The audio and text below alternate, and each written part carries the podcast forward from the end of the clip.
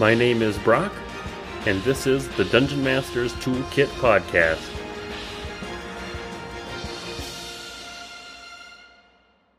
Welcome, everyone. On this show, I interview dungeon masters of various systems in order to get inspiration on running tabletop RPGs. On today's episode, I talk to Liam about Powered by the Apocalypse games, dice pools, partial success mechanics. If you're interested in spicing up your perception checks, we've actually got a good section on that as well. We talk a little bit about foreshadowing and then some useless information. Don't forget, if you're interested in being on the show, there's a form you can fill out in the show notes. You can also join our Discord server so you can see when I post new interview slots and possibly get in on a game or two. Don't forget to like, subscribe, and share this episode with your favorite DM, and let's get started. Today I have Liam Chung here with me, also known as Thain on Discord. Liam, why don't you give me a little bit of information about yourself and how you got started in tabletop role playing games. Uh, cool. Yeah. Hi. Um, so I'm Liam. Uh, I uh just graduated from college actually, so I'm just like starting my first job in like this first couple weeks here. But um, I got started in tabletop when I was in high school. I had an art teacher that was like he basically turned his art room into like a board game slash tabletop lounge basically after school. And so he got me into it even though i never even took any art classes. But yeah basically um, i just kind of my friends would go and i would watch them. And i was like this seems really cool. And then i ended up trying to run my own game which i mean i don't even think it needs to be said but it went it went horribly um, but then you know time after time and just practicing and reading all sorts of forum posts and reddit and all sorts of things i managed to figure it out what system did you get started on then? So that's that's the really funny part is I actually so I started um on Dungeon World. So the the art teacher, his name is Sem. Um, Sem got me like he's very much of the belief, you know, like trying out all sorts of systems, and so that's kind of how I got started trying out all sorts of different systems. And so I didn't really know how it worked, and I was running Dungeon World for like a couple of friends, that weren't even in like the board game tabletop club. So sure. it was just some random friends that I had, and they had no idea how it worked. I was like, yeah, I think I know how it works, and I basically tried to run a powered by the apocalypse game like it was D and D. So I was giving all of I was giving all of the NPCs like turns in combat, and I was making them all roll to defy danger every time someone attacked them. It was a disaster. Like it was just so boring. We just sat around rolling dice for like three hours. It was terrible. um, I think there's a certain extent to which Dungeon World kind of assumed understanding of Apocalypse World, which as a stupid teenager, I just uh, I totally skimmed. Like I just totally didn't didn't read. Um, so yeah, it didn't go great.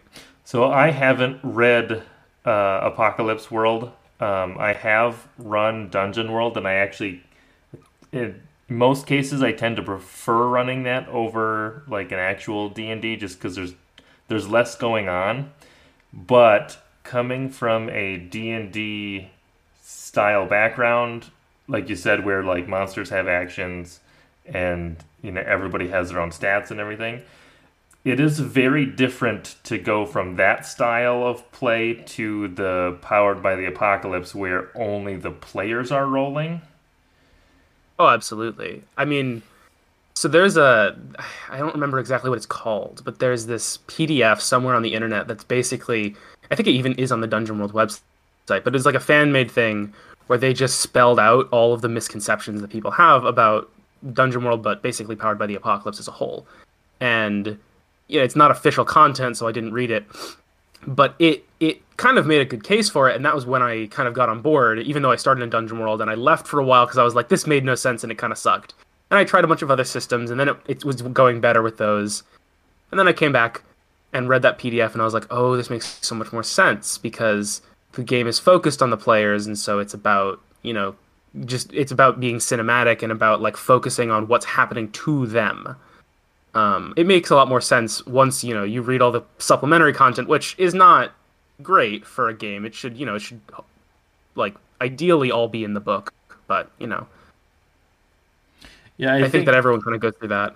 I think Dungeon World specifically t- kind of does make a lot of assumptions, like you said, because it's a powered by the apocalypse apocalypse game of D and D basically as the setting. So you kind of got to know both to, yeah. to probably have a full understanding of it. Yeah, particularly something that sticks out to me and is that when I first ran it, I didn't know what a cantrip was. Uh, so I was reading the wizard playbook and my friend took the wizard as his playbook and he was like yeah so what are cantrips and i was like i i have no idea and believe it or not i don't know if i was just doing a terrible job of googling i couldn't find online anywhere that explicitly stated what a cantrip was supposed to be like you know i wanted basically what i needed was someone to tell me it's a zeroth level spell it costs no slots like it's you know it doesn't need preparation whatever like but uh i couldn't find that anywhere and it wasn't anywhere in the book they just assumed you knew what a cantrip was you know when i started with fifth edition D and D. That was that was my first edition of D and D. I also kind of struggled to figure out what it meant, but yeah, that is the perfect way to explain it. It's just a zero level spell, uh, uh, and other otherwise it's just a regular spell, pretty much. Yeah, I mean, it was. Uh, I think I, I don't know. I'm to some extent I was I'm annoyed, not annoyed, but I also like totally see you know what what the journey was and i know i ha- kind of had to go through some sort of journey where the first time i ran a game it was going to be terrible so i'm just kind of mad because now those friends of mine are probably never going to play tabletop games again. Because the one that they played was not fun. Bummer. You'll have to find another setting or something that really piques their interest. True yeah. And it's uh i think for a while for like a, a good while i had never played D and D. Like I think uh, I started when I was in tenth grade, and I don't think I played D D until my first year in college. Um, it was almost like a, a point of like shame that I was too embarrassed to say that I'd never played D and D, so I just never brought it up. Um, but I was out, ex- you know, exploring all sorts of different systems, and so D and D was very uncommon. Whereas now I have a very stable group that I play with, and so we kind of default to D and D when we have nothing else going on because we all know the system pretty perfectly. Yep. And is that fifth um, edition? But, yeah, that's fifth edition. Um, I've actually, well, I guess, I've played Star Wars, which I think is like three point five, right? Um, uh, which Star Wars one? Uh, it's a good question. I just recall one of my friends saying that it was very similar to 3.5. It's it has a big picture of Darth Vader on the front. I'm not really sure. There's Sorry. a there's a couple um there's a couple Star Wars systems. I know that there's a there's like a 5th edition Star Wars hack, like total conversion taking the 5e rule set and basically turning that all into Star Wars stuff. There's another one it's like Star Wars D6 or something? I'd have... No, it's a D20 system. Or is it's that called Saga. It's Saga Edition, is what it's called. Saga.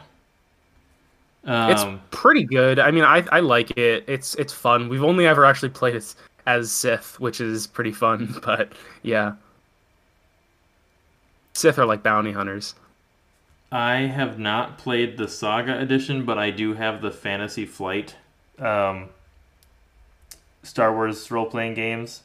So the their custom dice pool mechanic, basically, um, which I like, and I'm trying to get a group of friends to play in a consistent campaign with me uh, right now, but that scheduling is hard.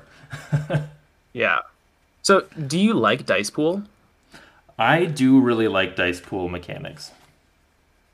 Interesting. Okay, so is that probably is that your is that your favorite kind of die type? I guess like like resolution system yeah like d20 2d6 um i guess there's also like the blades in the dark 2d6 is a different one so i i think yes and i may be a little biased because when i started rpgs i was also in college and i didn't have anybody to play with like there were groups at school but none of them were really taking on new people at the time so it was kind of out of luck and so um, Fantasy Flight had been releasing this Star Wars, uh, their different lines of the of their narrative dice system, and I was like, I mean, that's pretty sweet. So I'll I'll just buy their beginner set and start there. So I started with their narrative dice RPG as like my first ever role playing game, and then trying to run that for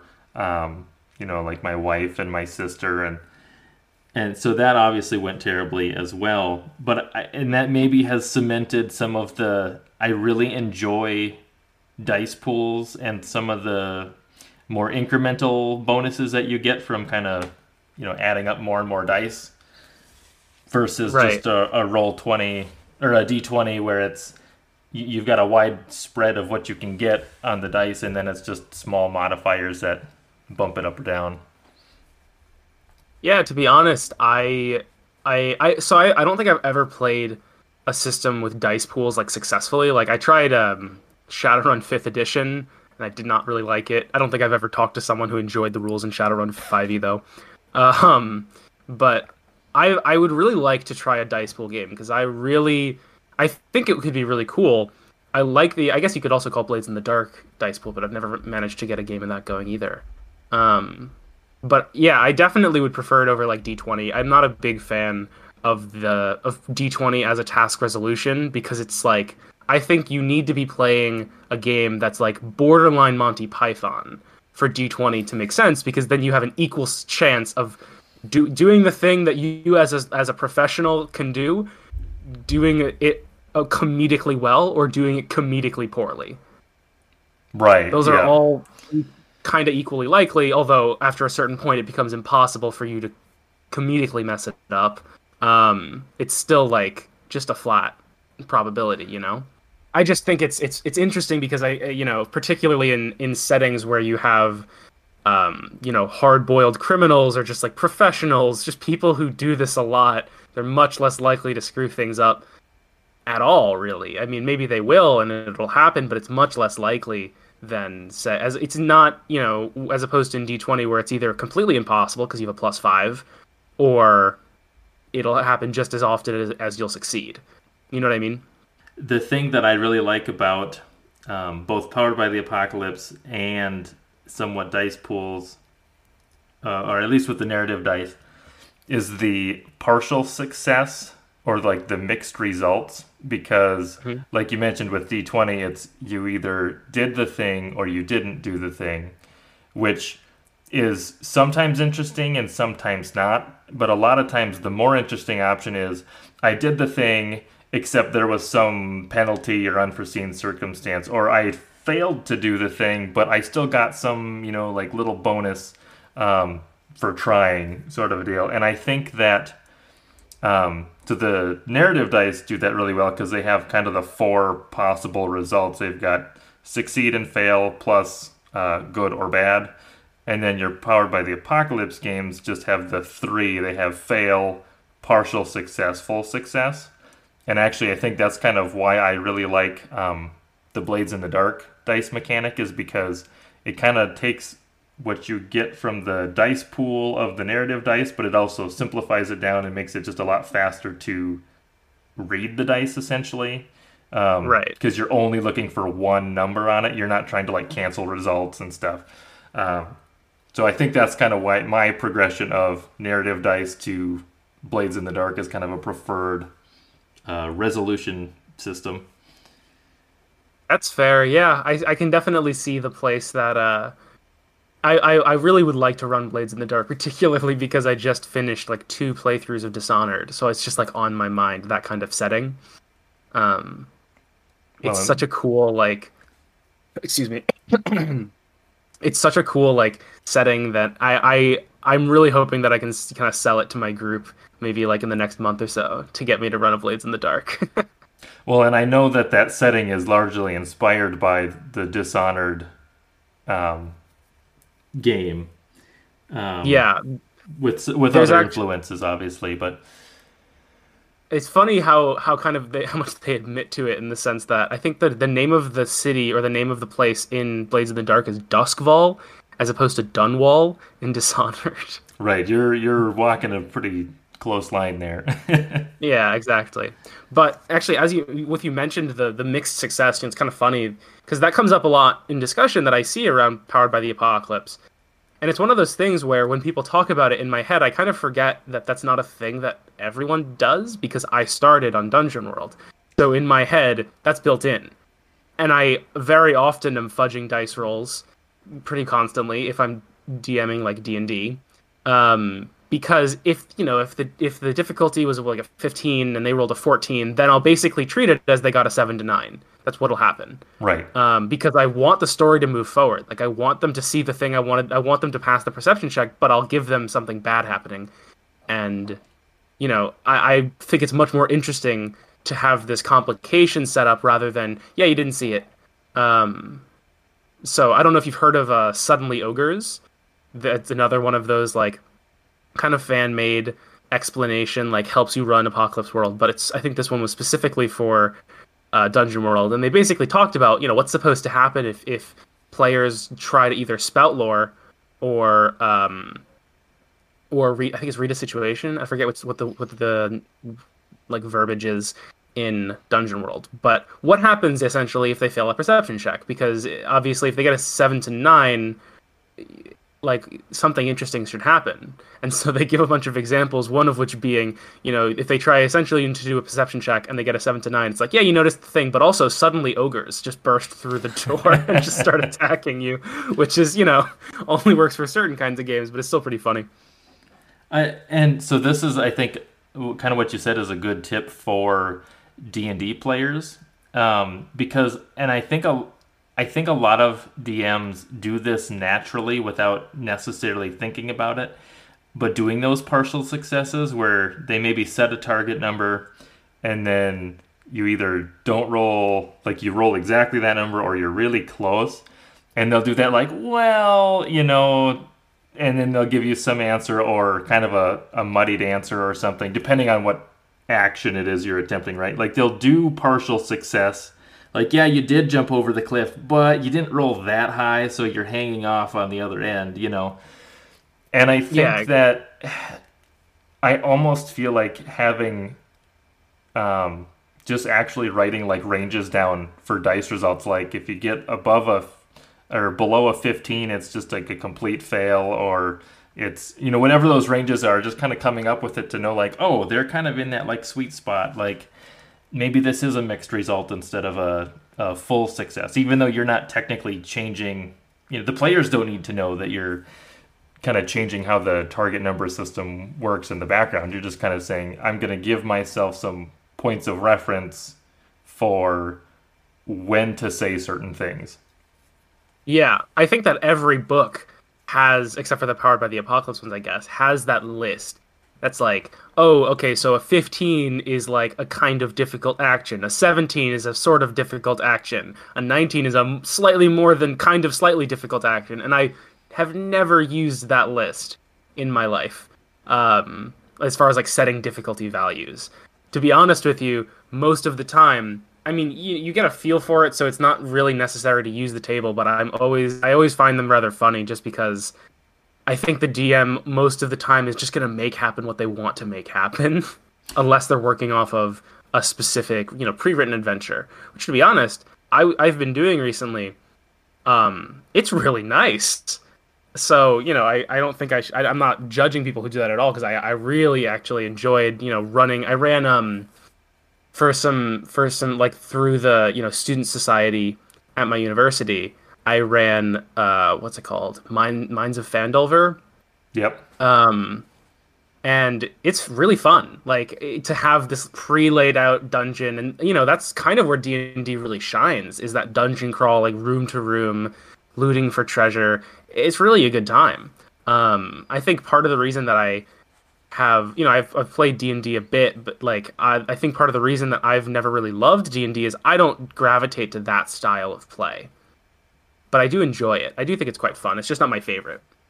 So when you're running D and D and you're setting those target numbers and stuff, well, I guess th- that is the question. Are you setting target numbers, or are you just kind of have like a list in your head of like this general area is success versus partial? Uh, so I think this is mostly an implicit process. You know, when I when I'm running things, and I'm asking myself, I don't ask myself what the numbers are. I more ask myself, what do I want to happen? Because if there's a perception check, uh, what I find, what I've kind of learned about myself when I first started DMing D and D like games, is that you know, let's say there's a perception check for them to notice something interesting. Uh, guess what? I want someone to notice it. So generally, I will find a way for someone to notice it. Uh, and you know, having them each roll a perception check and then each one of them roll a different skill and all this stuff, just so that I can tell them the thing that I was going to tell them anyway. It, it takes away from the point. It's it's you know, and I know that I'm just running it wrong. So generally, I'll just ask myself what I want to happen, and then I'll kind of place. I'll say to myself, you know, if they get like a 25, then I'll tell them a lot I'm, I'm using perception check just because that's the simplest, I think, kind of ambiguous one, as opposed to say combat. That's, that's very easy. But um, I'll say 25. I'll tell them a lot. You know, 15 or below, I'll tell them very, very vague information. But I want them to know something's there, especially with things like traps. You never just want to be like, "Yep," then you fell in a hole. Like you need to telegraph something. Uh, and I find that to be the case, especially with story too. Like you need to telegraph any sorts of twists that are coming, otherwise it just feels cheap. Um, so well, movies, movies and books foreshadow all the time, and you just never connect to the dots usually until you've watched it a second time, and you're like, "Oh, they mentioned this. That totally happens in like ten minutes." exactly. I'm hoping. I'm trying to get to a place, and I'm I'm not there yet personally. Like I, uh, I'm still in a place where I think when I say something, my players know it's important, and I'm trying and I, you know, you, I think you've talked about this on the podcast before. Like, I'm trying to get to a place that I can just, I, well, you, I think you talked about this with particularly magic items, but I think it's the case for descriptions as well. Because um, obviously DMs are living and dying by how good their descriptive abilities are. I think you need to be able to describe a situation and give a bunch of useless information to because it makes the world feel more realized. It makes you know if you note that there's just like some plants growing out of the pavement and there's nothing to it, there's just plants growing out of the pavement. I think that that will first of all give you as DM a lot more room to foreshadow without making things obvious, and it makes the world feel more realized. Right, because you're yeah, they're not going to nitpick like, oh, I, I, cast detect magic on the plants. Um... Yeah, if they do, you sit them down and be like, guys, please um, I've actually I've had to have one of those conversations before, and you know my players are always really good sports about it um, because they're also all DMs. Like we all DM in very different styles, but we are all DMs. So if something is happening that I'm like, please stop it, then usually it'll be fine. I really like your approach to the perception check because a lot of times I see it as like, oh, you don't notice anything, which isn't interesting and halts the story. Um, but just to say, like, if you roll really high, you get a ton of information, and if you roll low, you still find out about it. You just it might be kind of muddied information, or it might not be all. You might need to do more digging to to flesh out the information. Um, exactly. I know I saw a tip on Reddit like yesterday, I think, and they just said if there's something like a perception check or whatever if there's some piece of information that your players need to know in order for the story to continue on, don't hide it behind a check that they can fail because it doesn't actually help anything. Yeah, exactly. exactly what you're saying now. So I also think, you know, it's something that I don't I don't have the answer for this one. I would and I would actually love to see if you have some thoughts because something that I've always wanted to do and something that is brought actually is brought up in that suddenly ogres PDF that I mentioned is if they fail a perception check, give them incorrect information. And when I and one of my favorite things to do when you're dealing with a perception check in, you know, in any system basically, if they get that mixed success, usually what I'll do or I'll try to do is I'll give them fundamentally the correct information, but I'll give them incorrect details. But if they fully fail, and so like in, in, the mixed success they don't know what's true and what's not. They just know that's what they have and they should have something in there is true. But if they get a two and i tell them something they know it's wrong and in a sense i'm actually giving them information because i'm telling them what it, it's not and so i would love to figure out some way that i and you know part of that is just having an agreement with your players that they'll role play as if that's actually what they thought but to me, the only way that that can be fixed is if you're rolling for your players, and obviously that's no fun. Right. So your your players are aware that you will give them um, potentially incorrect information. Yeah, I try to make that telegraphed. Especially because and what my current solution is is to kind of just trust them is to just say like here's what you think you know because we both know you failed. We both saw the dice. Your character doesn't know that they failed. They think they saw this and it's the wrong thing. Um and so i'll also like i said mix in incorrect details when it comes to a 7 to 9 kind of situation in dungeon world but you know in any system if they if they rolled like right below the um, what the difficulty was if there's a specific one that was planned because that's what I've been doing with say like Fandel uh, Phandelver is if there's a perception check and I want them to notice it because I want them to engage with all the content because uh, it's all really cool. I think the writing in that in that story is pretty solid and all the stuff to engage with is really interesting. So I'll often just tell them things and switch up the details depending on how well they roll. Yeah, I don't think I've heard other people doing that, or at least not that I've read. So I think that's a pretty cool um, way to approach perception checks in a way that they still get to roll, they still get the information, but it also gives them a little bit of mystery, even if they know that it might not be 100%. I mean, they may not know what pieces are wrong about it still. So the players themselves know that something's not all there, but they don't know what exactly. Yeah, there's also a piece of this with um, I don't know if you're familiar with Torg Eternity. Um, it's I'm, a no, I'm not. It's it's a system that's like from the '90s, but it actually just got like a re-release uh, by Ulisses Spiel, like uh, I would say a year ago. I, it's really fun. I, I recommend it. It's very uh, it's a good time. It's one of those games that I love because it really presents an interesting challenge to the DM which is so basically Torg. I think that Torg stands for like the other role playing game, like it was a placeholder name, and then they just kept it. um, but basically, the situation is that you you have Earth, um, and it's kind of basically our normal Earth, maybe a little bit more like Indiana Jones Earth, where there's like cultists and Bigfoot definitely exists and things like that. But it's it's basically Earth, and then Earth gets invaded by other realities, and the other realities kind of take over parts of the world. So, for example there's like the living land which is there's dinosaur people and and and really big scary dinosaurs running around and it's just complete forest and like lizard men running around in North America. And then there's Aysle, which is like classic fantasy. There's dwarves and elves and dragons and stuff, and that's all in England. And there's um which is like kind of like Lovecraftian horror almost, which is in India. Like, and so that's just there's I think six cosms just all over the world, and they have all completely different um, enemies and all sorts of different stories to be told. But the interesting challenge it presents to the DM, especially, is all of them have different flavors. I mean, two so two particular ones as well are there's Pan Pacifica, which is in East Asia, and it's like a mix between like Resident Evil and Blade Runner, where there's zombies running around, but it's also like there's like big corp- big scary corporations like controlling everything.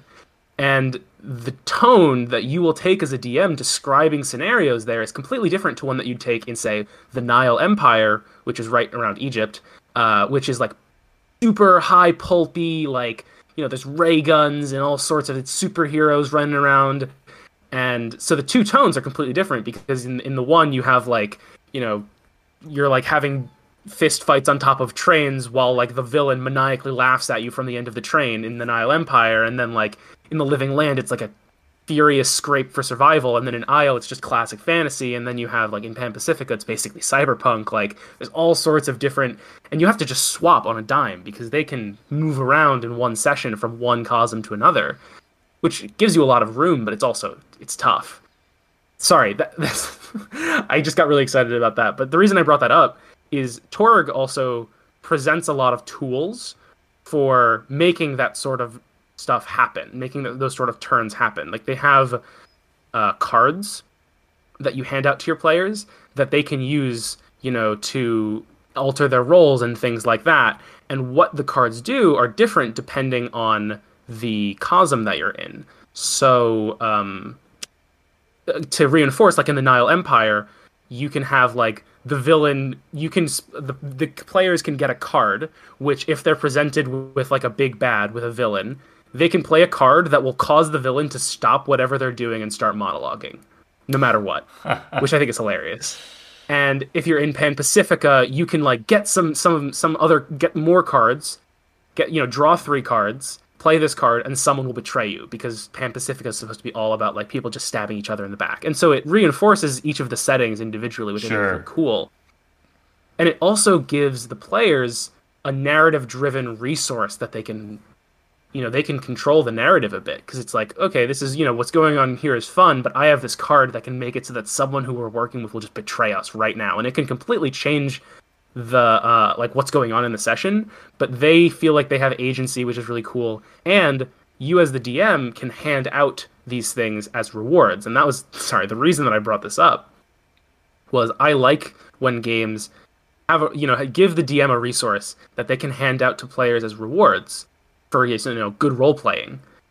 So when I was running Torg with my group, the, one of the other resources that you get are called possibilities, which are tokens that are kind of like inspiration in D and D, but they have an there's more going on. They have an expanded role to play, but you you're you're encouraged to actively hand them out for like good role play and things like that. And I love it when systems give you that sort of currency that you can encourage good role playing from your players. I really like that.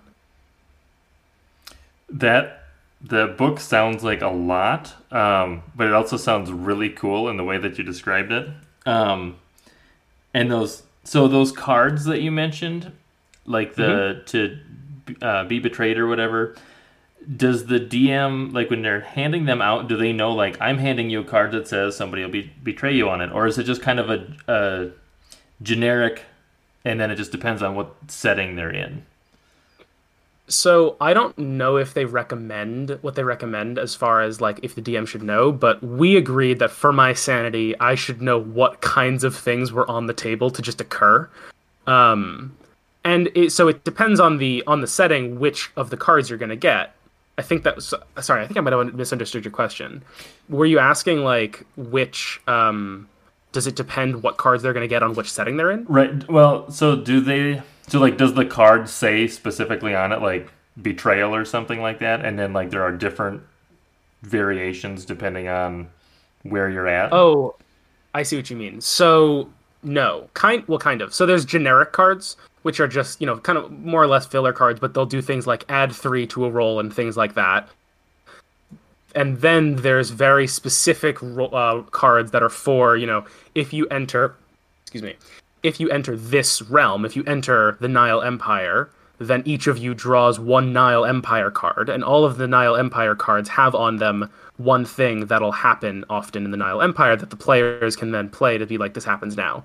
Which, like I mentioned, was things like the the villain will stop whatever they're doing and start monologuing.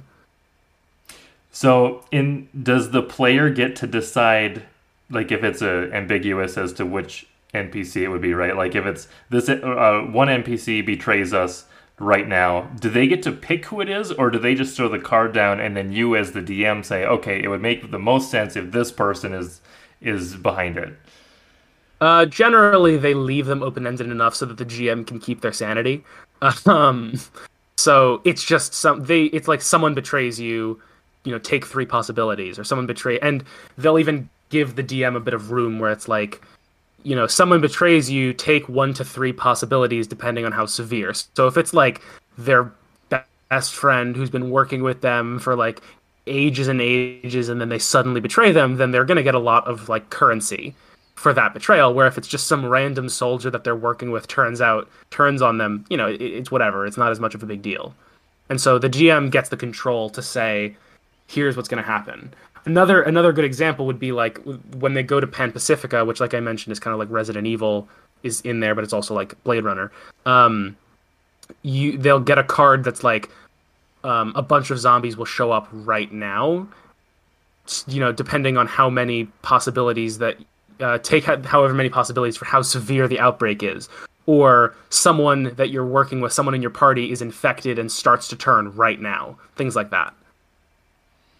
Those are really cool little interrupts that the players can have. Um, I'm almost surprised that I haven't seen more of that in other other games, or as like a you could even have that as like a supplement deck that you could play with within like any system. That's true. Yeah, it it would be very cool. I like the. I really like it a lot because I, you know, tend to, I tend to not like the more crunchy games, but I don't like the more crunchy games when they focus on combat. The thing I really like about Torg is everything about it that's crunchy, or most like a board game, which is you know the cards and you're passing around like these poker chips that are the currency. All of it's narrative driven. Like it's all about you know play this card and something like this will happen in the narrative. And I actually really like that because it makes things a lot more clear to the players about what's going to happen and what control they have over the narrative. Yeah, I was just gonna say it. Players may have an input, like you know, you you may be playing a game of D and D, and players might say, "Hey, it would be kind of cool if this thing happened," right? And then the DM can take that up for interpretation and maybe have it happen, maybe not. But with this system, you're explicitly saying, "Yes, you have this control. You can make this decision when you want to, and you can have that input on the story." Um, which kind of reminds me of the at least with Dungeon World, there are a lot of moves like um, um, like spout lore. I think is one of them where like the player gets to make a decision about something in the game world or in the lore, and then that's just like a true statement, right? Like it kind of gives some narrative control back to the players to kind of come up with the world. Oh, so that's a lot like a Fellowship, actually. Have you have you heard of Fellowship? I have heard of Fellowship, and I definitely need to read it, but I have not got a chance Fair. to. Fair. That Fellowship takes that idea to its kind of logical conclusion, where everyone, every player, has is representative of one of the cultures. You know, like dwarves, elves, giants, uh, orcs, whatever, and then they have a move where they decide on something that's true about the about the world particularly relevant to their people. And so they, it like takes the like we are creating this world together and it completely mechanizes it based well not mechanizes it maybe the wrong verb but it just completely says like no yeah players you are in control. You need to take responsibility for this. Because that's also an issue that i think happens in dungeon world is you don't like a lot and a lot of dms this is fine if they like that but I have a hard time getting my players sometimes to take responsibility for helping me create the world because it's not explicitly stated how much they should be helping me. And that's not generally the case in other RPGs. Whereas in Fellowship, it's very explicit. You as players need to make this decision about your people or whatever. Yeah, I would agree with that. I, I feel like when I've played in D&D games um, or or heard people talking about their D&D games, the DM is generally like this is their world that they are either it's either a module or that they have very specific control over kind of the lore and how things are set up and function. And there's very little input from the players. And then kind of as you move down the spectrum dungeon world is kind of in the middle um, where there's it's supposed to be a little bit more narratively free for the players to participate.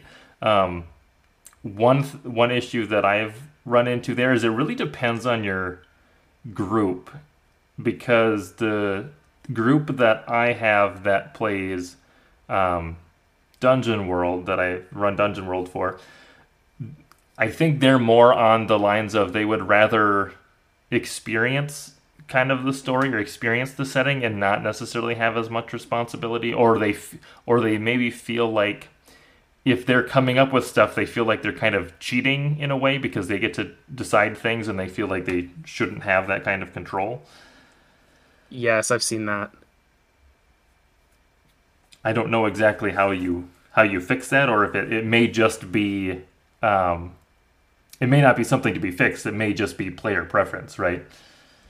Yeah, I think something that I actually this is I think good advice for general like PBTA but also Dungeon World that I kind of came across is you know in our in the rest of our lives in everywhere else in our lives we're kind of told to not ask loaded questions which is good. You know you shouldn't be asking people loaded questions. But in dungeon world i think that's kind of the dm's best friend.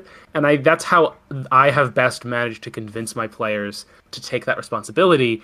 The examples like there is in my opinion you know taking it a bit too far. I don't like things like, you know, you're in a dungeon and like your players are like opening a chest and it's like you open the chest, you see something inside that you don't like. What is it?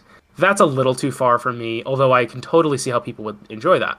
Um, but I go for things in a broader spectrum to kind of set the narrative, like asking super loaded questions like, you know, X player, last time you were in this town, you you know, you got in a really bad fight. What was it over? Who was it with? And kind of prodding them and encouraging them and like I said, asking super loaded questions. Not just saying, "Hey X player, what happened last time you were here?" That's way too open-ended. But going in super specifically and asking myself again, what do I as DM want to happen? And I go in with saying to myself, I want there to be some conflict off the bat when they enter this town. So I'm going to pick the player that I think is the most combative or the most likely to give me an interesting answer. And then when they answer the town, ask them this super loaded question that even maybe goes as far as to say, like, it was with a scorned lover. Like, are they still in town?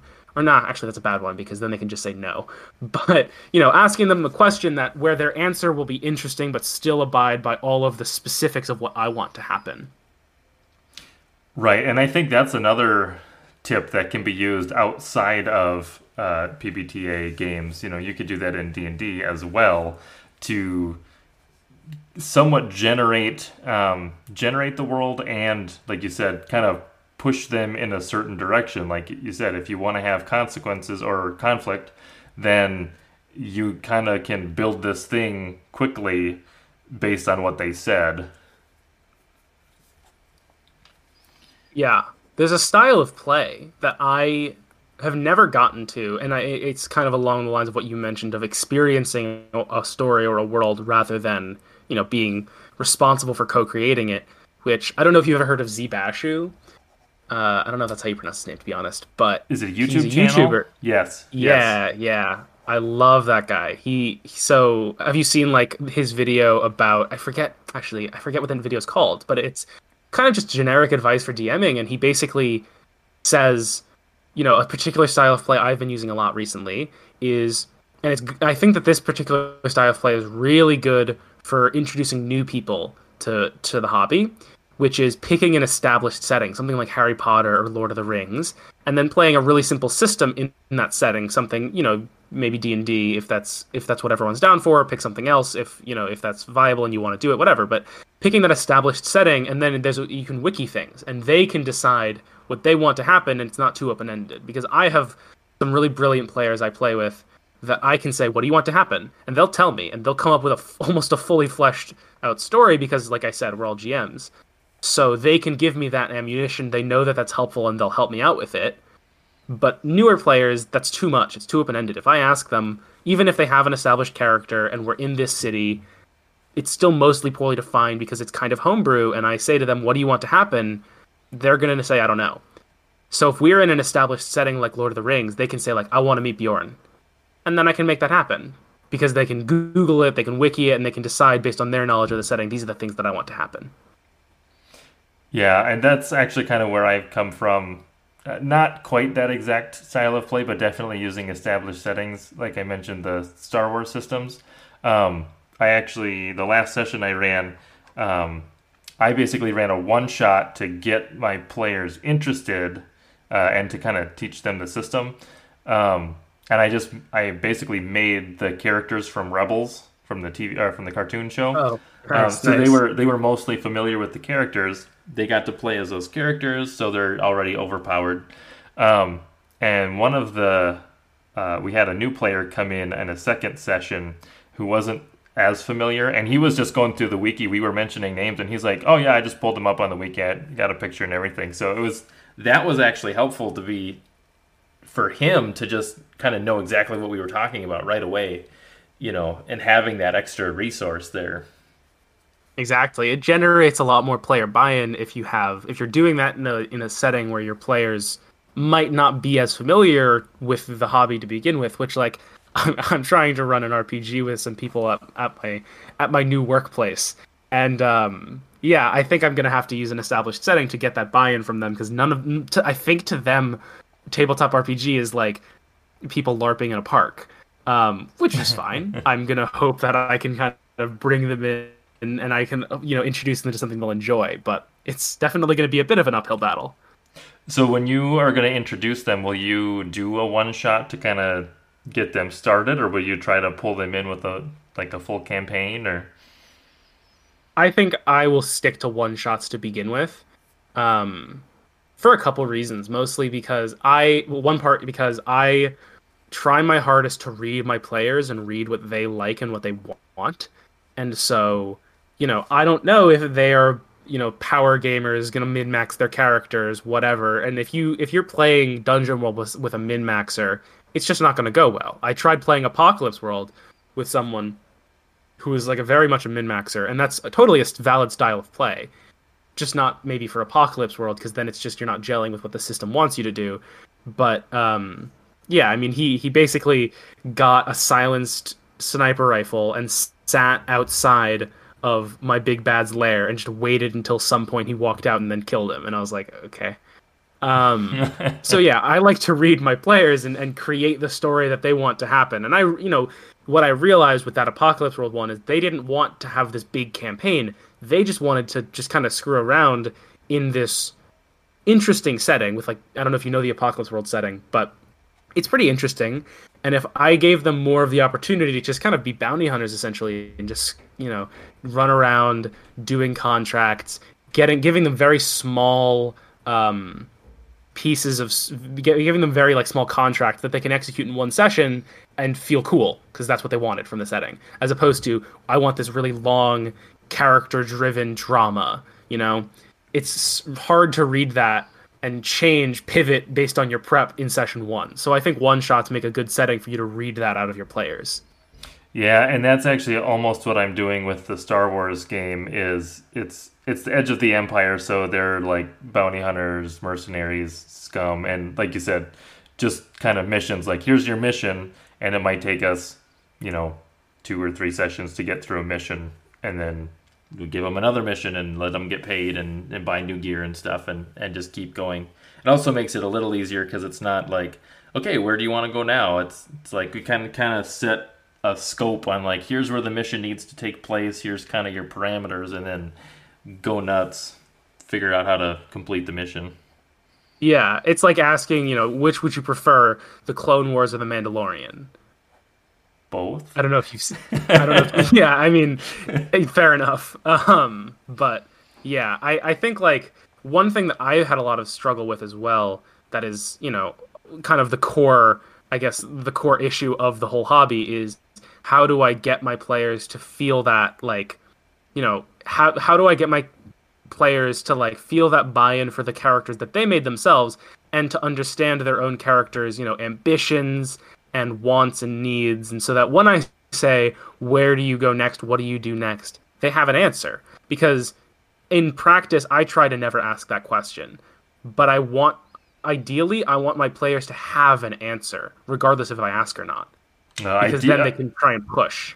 ideally, they're like itching to get to the next place or, or whatever it is, you know, because yeah. they have some attachment or goal that revolves around, you know, X YZ, and they're going to try and figure out how to get to it. That I mean, that's ideal.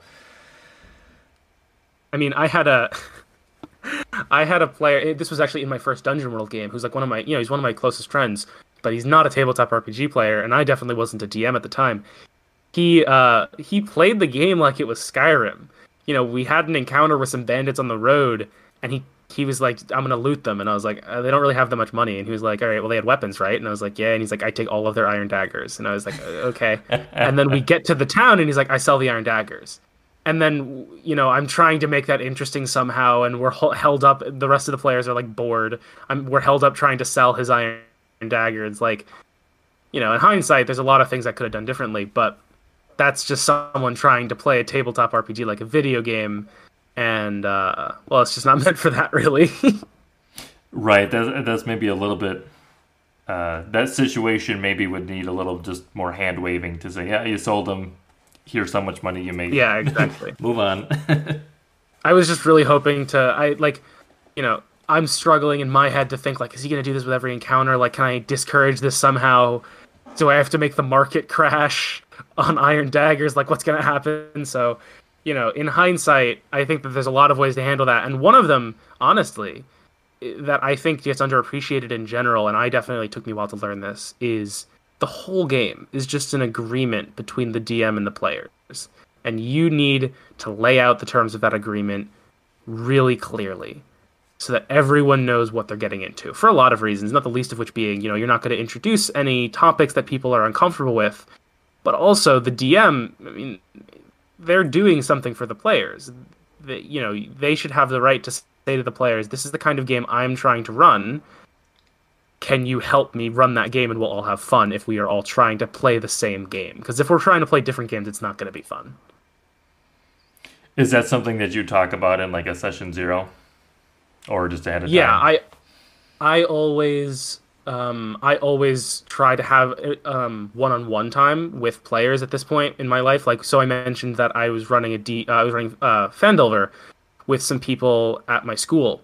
Um, new people were coming into the group, and every time I sat down with them for like an hour, just to sit, you know, say like, okay actually a player one of my players that in, in, my more regular group that he has i love the way he asks this question um, when i sit down and i use it now every time i sit down with a new player i ask them you know what kind of game do you want to run? Do you want it to be more like game of thrones or more like monty python? Put it on the scale between those two.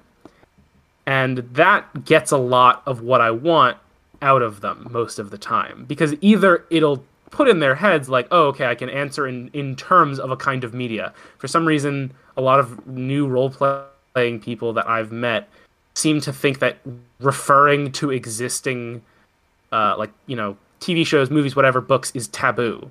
Like they shouldn't do it. And I'm like, no, that's why we're here. So tell me what TV show you're trying to play, and that will make my life a lot easier to give you that experience. You know, I think I have always struggled uh, whenever I build a character. I always base it off of some other character, um, whether it's from a TV series or a book or something. kind of, it's kind of a hard habit to break, honestly. Oh, absolutely. I mean, it feels, it, it feels almost like I think people kind of get, and I, I, I shouldn't say people. I, I should include myself in that. Um, I get this idea in my head that what we're doing is is basically like we're writing a book together. And so every all the ideas need to be cool and original. And that's just not true. I think in my time in my time as a player and as a DM, the more that you know everyone admits to what we are trying to replicate, what kind like what media we're trying to replicate, the more fun we have. Well, and I think that kind of goes to the uh, powered by the apocalypse too. Most of them have very specific settings like even Blades in the Dark, like we mentioned, really kind of emulates that kind of dishonored uh, the world and kind of the the mission structure. Um, and like Monster of the Week is more Buffy the Vampire Hunter. Um, yeah, I actually ran a, a game of uh, Monster of the Week for a while, and I honestly I had my issues with it because I think it didn't gel with my style of play that my player and this is the same thing I mentioned where my players were expecting this this kind of longer narrative and I was trying to run like individual thing individual little adventures and it was it just didn't gel very well. Um I I, I never really managed to get it, you know what I mean? hmm Um I just my players I this is like my one of my main like or my main group pretty much. And that was the last time that we played Powered by the Apocalypse and now I, I it's gonna be hard to convince them to play again. um, because I didn't, I don't think I did a very good job with Monster of the Week, and I, it's definitely not my favorite um, of the of the powered by the apocalypse games that I've at least like read. I'm really, I really am. Tr- I have like such a, a, ridiculous collection of PDFs on my laptop of all these different RPGs that I want to try so badly, especially ones that I got from like basically the humble bundle of RPGs. I don't know if you've heard of Bundle of Holding. Uh, you know, I think I've heard of it briefly, but I've never looked into it. So I, I maybe should or sh- shouldn't. well, yeah, exactly. It's a, it's really cool. I like it. They do. It's very similar to Humble Bundle, where it's like they'll, you know, every month or two they'll pick an RPG and do a package deal where it's like donate you know 10 bucks and you'll get the base game and one extra pdf one extra expansion. If it's 25 bucks or more you'll get i'm making up numbers but like you know donate 25 bucks or more and you'll get the base game and all of the expansions which is like 15 pdfs like it's great but then i collect all these systems that i never play. Yeah i've definitely already have a massive list of PDFs that I I've probably skimmed and then never fully read them either, uh, let alone play. Um, are there specific uh, games or RPGs that you like really want to run and haven't yet? Yeah, I mean, so there's two that come to mind. Eh, three, three that come to mind. One is uh, Blades in the Dark. Uh, I've just heard such good things about it, and I love Powered by the Apocalypse, so it really just seems up. And I'm also, you know, just finished Dishonored. Like, it's just, it's right up my alley. You know what I mean? Uh, so I would love to run it. Um, the other two, slightly more interesting. One is Troika. Have you heard of Troika? Yes, it was mentioned on one of the other um, podcasts. Oh, okay, I'm not caught up. Um, it was uh, it's I have like if they got through bundle of holding, I got all the PDFs. But the thing about Troika that's crazy, I don't know how much it was talked about, is just there's like almost no setting laid out, but there's also so much laid out in like character descriptions and whatnot. It's just so it's so abstract and so hard to get a grip on. And I ran it for like my friends because uh, being great friends. It was my birthday, and they were like, "We'll let you run an RPG session with us." so I ran a game of Troika, and it went fine, but I don't think I I managed to really like understand how I should have been running it. Um, because they don't really hold your hand at all. They just present you with all this absurdly beautiful art and cool content, and then just don't really give you much advice on how to run it. Um, but yeah, and then the last one is probably um, Fading Suns, which is my all-time favorite uh, RPG setting. I don't know if you've heard of that one or not. I have not heard of that one. So it's basically Dune with the serial numbers filed off. Um, Got it. And it's a very old game. Uh, I would say it goes back to the 90s, and they just released a new edition. And it's just such a cool setting I mean, you know, they're it's uh, similar to Blades in the Dark, where it's like, you know, with Dune, you have House. Uh, what is it? You have the Hawkwood. Uh, sorry, the Atreides, which is like the Hawkwoods. You have like the Hark. No, yeah, yeah, yeah. You have the Harkonnens, which is like the Decados. Like they they just perfectly line up all of the noble houses to the ones in Dune, but then it expands outwards talk you know dealing with the church and there's also like the merchants guild and all these things And i just love the setting it's like probably my favorite but I've never gotten a group to care about the setting because every time that I suggest it to my main group, they're like, "That's just that sounds like bad Warhammer 40k. Let's just play that instead." and um, I mean, I like Warhammer 40k, but uh, it's it's not the same at all. um, but yeah, so I, I'm hoping one day I can get a group to care about that setting and I can run it, but I, not yet. Yeah, it's tough if they don't if you don't have the buy-in on the setting for sure because that's Yeah, a, I mean that's a massive part of the enjoyment is that everybody is likes what you're what you're playing in. Yeah, exactly. And I'm hoping, and I, I want that, you know, pre established, because it is a pre established setting, and I want that pre established setting, those benefits of like, I want someone to say to me, like, oh, I really want to get in a duel with like a Decados noble, you know, like those sorts of things, like present those to me. Because even if I run it, if I even if I force it on my group now, they're not going to know what's going on, which is fine. But I, you know, it's it's sad. Um, my dream actually, my my dream project when I have the time to work on it, is making a powered by the apocalypse hack for that setting. Sure, for kind of the Dune setting. Pretty much, yeah. Um, I'm hoping that it's you know, it's. I don't think it's going to be easy by any means, but I'm hoping that I don't just get burned out and put in a bunch of work and then just never finish it. So there, there was one question I was going to ask, which was if you could make any RPG book, what would it be? And I, I'm assuming that that is the book then. Do is it w- like what for me to write or someone else write and I get to play? 'Cause those are different. E- either, either. Um, if if you wanted to write it, sure. But if you could just have a book where you're like, oh yeah, somebody wrote this, and it's like the perfect book that I need for running games. Like, what would that book be? So, I mean, yeah, the answer of what I would write is probably this Fading Suns, um, powered by the Apocalypse hack, just because that feels within my means. I think I understand pretty well how powered by the Apocalypse writing works. Another is for Avatar: The Last Airbender. I mean, we had this discussion in the Discord, but I have so many thoughts about how I would want to run a Powered by the Apocalypse Avatar: The Last Airbender um, kind of game, and you know, there's a lot of um, there's a lot of stuff about like around like wuxia and xianxia like fiction that I would want to incorporate in that because you know Avatar is obviously just inspired by those um, those stories, and so like if I could have a, an RPG book that covers basically like wuxia and xianxia, like Chinese fantasy, basically, um, I would love that because I love Chinese fantasy. Um, but I, to my knowledge, that doesn't exist really. There is a book um, that I'm just going to take a second to look it up because I know I can find it. They talked about it on the um, Discern Realities podcast. It was a Dungeon World podcast. Um, I've heard of that one. It was like the last one that they did. They talked about basically that kind of a book. Uh, oh, really? you get to make my dreams come true. Here. They did. Um, it was like a kind of like a promotional episode.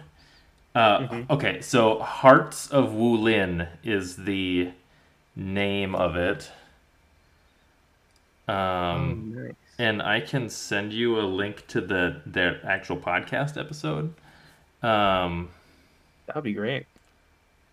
I'm just gonna try to look up the book quick. I, I assume it's on DriveThruRPG, probably. Oh, it's powered by the apocalypse. Um, looks like it was on Kickstarter. I mean, this was a while back because they're they haven't done their podcast for a while. Uh, this was.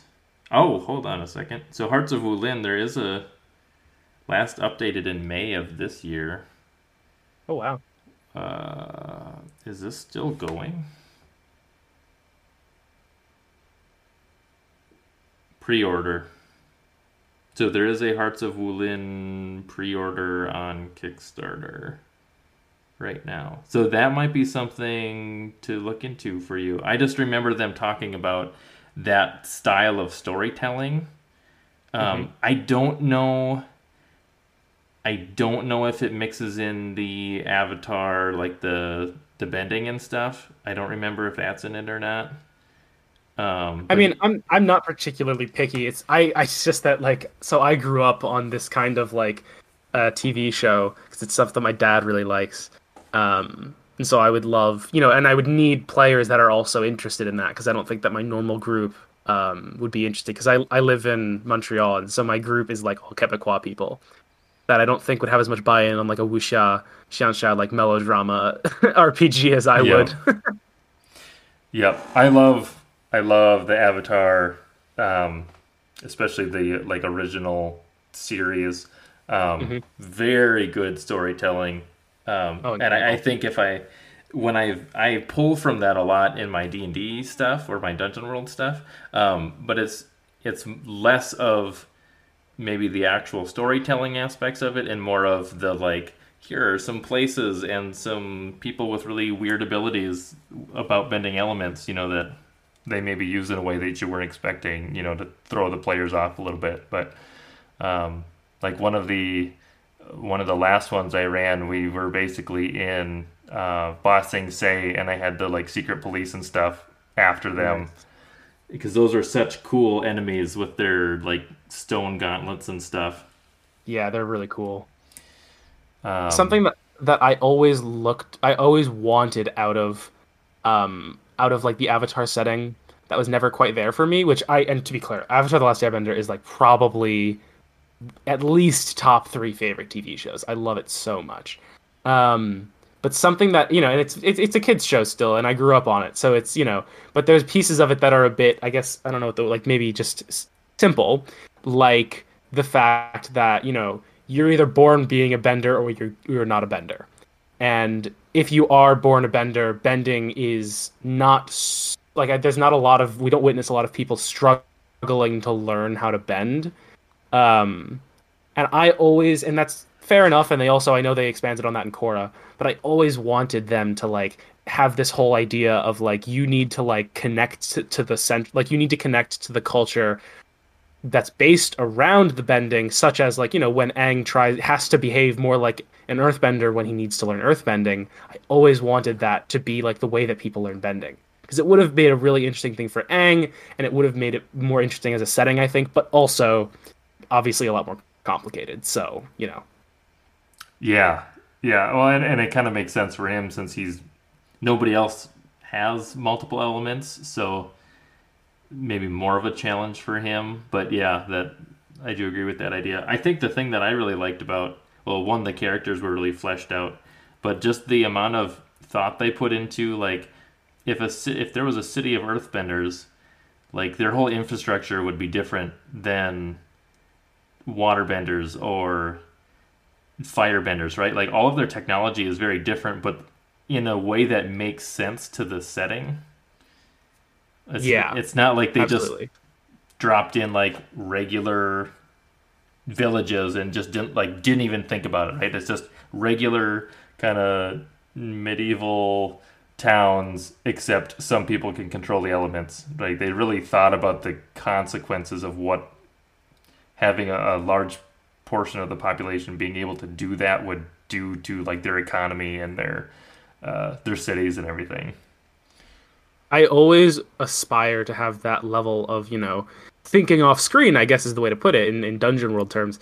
Um, when I'm you know dealing with a setting that's mainly homebrew, because that's so hard to deal with. You know, I think one of my favorite. I don't know if you if you've ever watched Nerdwriter on YouTube, but I always think about this example he gave in Skyrim.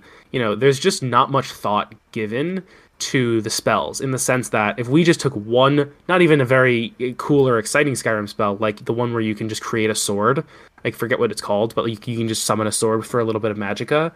Like if you really consider what that spell would do in a world, it changes everything. Because blacksmiths pretty much go out of business. Like every, it's like a first level spell, so like pretty much every single person will be taught how to use it, and everyone's going to be using those magical swords. Like it's it changes the entire layout of the entire world, but they just leave it as a generic fantasy and then toss all these spells on top. Whereas on the other hand, you have like you know Death Stranding, which I haven't played Death Stranding, but he talks about in in his video how they have the time fall, which is the the rain that ages things, and that like you know it's really well thought out in the sense that first of all you have of course it's a threat, but it's not just a threat. You also have people out there like you come across this brewery where they just leave their like beer or wine or whatever in vats out overnight and if it rains on it you have 500 year old whiskey overnight. You know what i mean? It's it's incredible. Right they're using the mechanics of the world. And really asking like okay what happens now? Like what are the consequences? Right yeah i that is definitely one of the big things i appreciated from um, from Avatar. Yeah, that's tough as a as a DM to think about all of the consequences of your world and and things inside of it. Yeah, I think that there's a you know there's one one way in which it's very different, like art tabletop from TV shows or movies that I've also come to grips with recently is you know in movies and TV shows like we were saying they'll often foreshadow things in such a way that you'll only notice it on the repeat right and it's hard to make your players remember things because they're only going to see it once. And so one way in, in a, one way in which I've kind of come to accept that it's just different is that if you're going to show a consequence, you need to make it clear that it would have been different if they'd done something else. And I think that Blades in the Dark, like from what I've read, has a good system for that of like the reaction phase where you can actually there's a there's literally mechanically a way for the players to watch their effects of their actions on the world. Whereas in something like Dungeon World, it's more free form. You just need to show it as they go. But what I've come to pre- what I've come to do more is really clearly lay out how things would be different if they hadn't done exactly what they'd done because then it makes them appreciate that I am actually doing something. If I didn't tell them that, they might not know that it wouldn't be exactly like that if they hadn't done what they'd done. You know what I mean? Sure. Do you have an example that you could give of that? Sure. So, I mean, uh, let me think. There was, I mean, so I think Phandelver is a good example. Um, I recently did this with, so uh, for people who aren't familiar with the story, there's a part where, you know, you come to the town of Phandalin and there's these bandits harassing the town. And basically the players ended up going to the hideout and, you know, trying to like take them down or whatever. And in the hideout, they find this woman and her daughter and son who are captured and were going to be sold into slavery. They decide to free them. And after they and there is like in in the book it is written that she can tell you guys like here's you know i can't pay you but here's where you can find like a family heirloom of mine that's very valuable. And you know i wanted to show to them you know, they go on and they go and finish the rest of the dungeon. I wanted to show to them that that decision had an impact on the world. And so you know when they return to the town i like you know i have her being friends with all of the npcs that they've already become familiar with and all of the npcs are like specifically thanking them for saving their friend and saying like i never thought i would see her again. I was so worried about her. And really telling them like you have made a difference by doing this and all of the people clearly like you more now that you've done this thing. I wanted them to feel like their actions had consequences. So that was i guess a small way in which i tried to make that happen yeah and it's kind of in- it's kind of inspired by Dishonored, actually, to be honest, because they Dishonored also very clearly lays out what the consequences of your actions are. Yeah, and you have the different little cutscenes or the little moments that you stumble upon that are different depending on how how much chaos you bring into the world. exactly, and so I, you know, we are we are just we literally just passed that, and I'm but again I'm gonna hope that I can show like they also ended up burning down the hideout, and so I'm gonna try and show what like I'm I still have to come up with it, but I'm gonna try and find a way that them burning down the hideout has a very tangible effect on the world very clearly. Sure. Yeah, that that makes a ton of sense. Do you know what do you have an idea of what that consequence is going to be or not yet? I had some ideas. One of them was, you know, so I asked myself what's going to happen what would have happened if they'd not burned it down versus if they had. And I said to myself, well, if they hadn't burned it down and they just basically killed or made everyone else flee, then someone else moves into the house. Right? It's just this big mansion out in the middle of a field that's in a very advantageous position compared to Phandalin. And so I one idea was just make it clear that there's like another bandit, you know, another like group of bandits that tried to move in after the Redbrands were kind of taken down, but they don't have a base. Something like that. Sure. Um, they don't have a cool big stronghold. They just have a really dinky campsite outside of the town, and have them complain about how they wish they could move into the mansion, but it's all burnt down. Something like that. um, so we are getting about to time here. I think that I could probably talk to you for like four hours. yeah, this has been a great chat, man. Thanks for listening to this week's episode of the Dungeon Masters Toolkit podcast. You can find links to all of the products and resources that we talked about on the show in the show notes. And if you'd like to join the community or find out how to be on the show, check out our subreddit or join us in our Discord server.